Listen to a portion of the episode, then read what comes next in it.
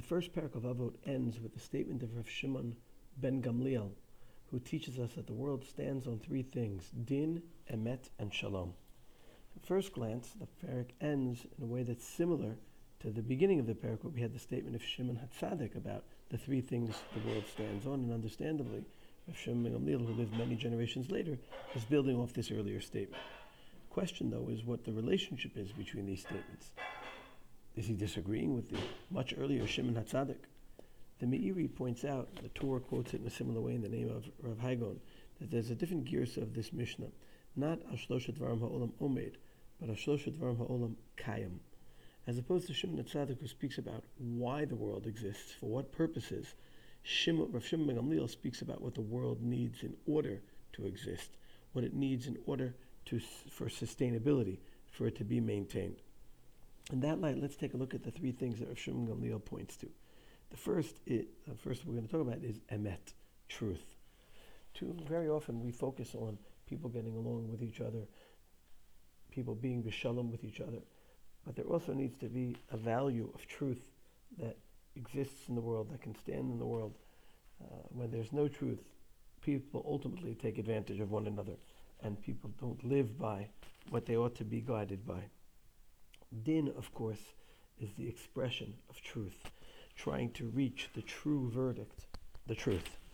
And of course, this is how the Torah presents Avraham as being the contrast to Sdom. Sdom takes advantage of people, causes Za'aka and Sa'aka. In Bereshis Perikut Chet, when Hashem tells us that he feels the need to tell Avram about his destruction of Sdom, he says, because I know he's going to teach his family the way of Hashem, which is Staka u Mishpat, justice. We see how important this is from Sefer Dvarim, where we have Parshat Shoftim, where Hashem tells us about how to build a justice system.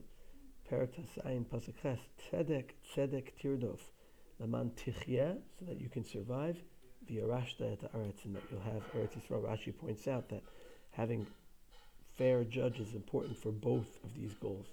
Later on, Parshas Ki Teitzei also develops this idea of tzedek tzedek in the multiple ways it needs to be expressed. We find this in future generations as well.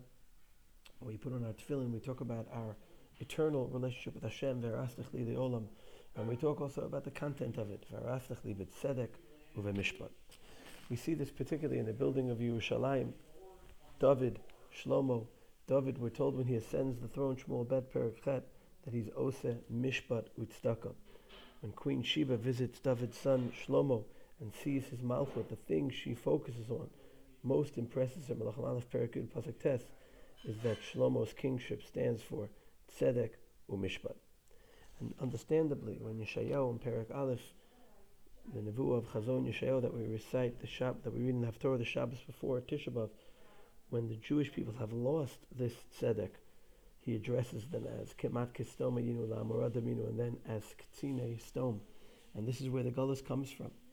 And the Geula, Yeshayahu says, will come when the ju- just justice returns. Hashiva Shaftayach Kavar Rishonah, the bracha based on Perak Aleph in Yeshayahu.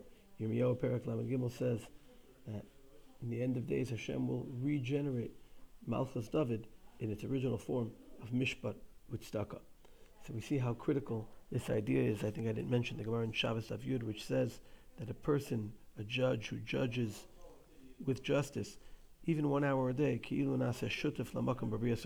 if he's a shutef for the Kodesh Baruch Hu in the creation of the world. So this is one side of the Mishnah, emes and din. The second side of the Mishnah is the counterbalance for that, which of course is shalom. On the one hand, there needs to be truth and justice. On the other hand, we have as an overarching goal trying to maintain peace between people. We see the importance of this from the Mishnah, last Mishnah in Shas and Uktzin, which describes Shalom as the Kli Machzik Bracha, which allows brachos to be received in this world. The Sifri tells us, Parshas Naso, Piska Mem Beis, that Gedol HaShalom, Shalom is so valuable that it's equal to all in weight and significance to the creation of the entire world. In fact, in Meseches Derech Eretz Zuta, there's a whole parak devoted called Parak HaShalom to the gadlus of Shalom. Each of the phrases of the different Amoraim begins with Gadol Hu HaShalom. And there's different types of, of phrases there. The first kind speaks about how important shalom is for the world to exist. Without shalom, people would be at each other's throats. Or the words of the Sifraim, Ein shalom, ein klum.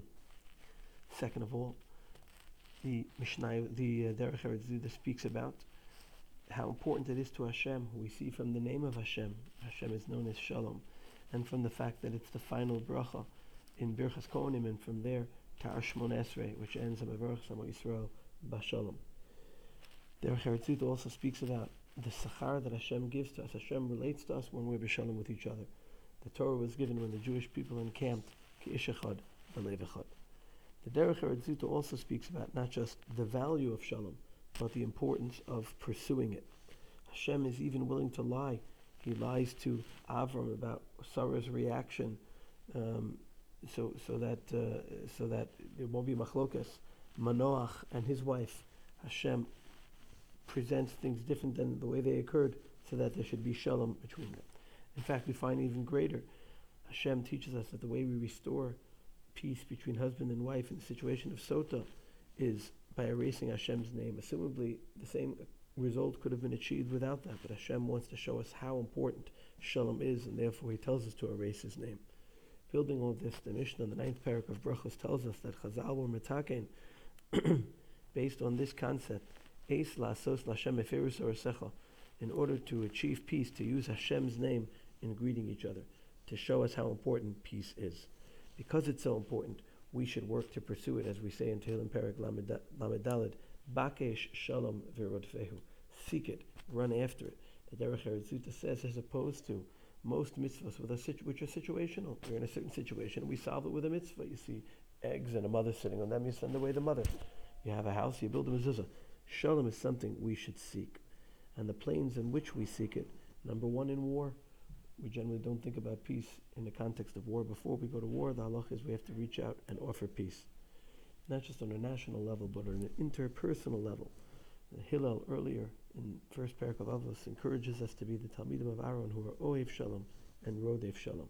And we know how Aaron worked, pursued the possibility of making peace between people, between husband and wife, such a sensitive area, which is why the whole Jewish people, including the women, died for him when he uh, cried for him when he passed away. Just a statement about uh, the definition of peace. Akedah Yitzchak says that when we talk about peace, it doesn't just mean the cessation of hostility, the lack of hostility. It means the ability for people to appreciate each other and work together.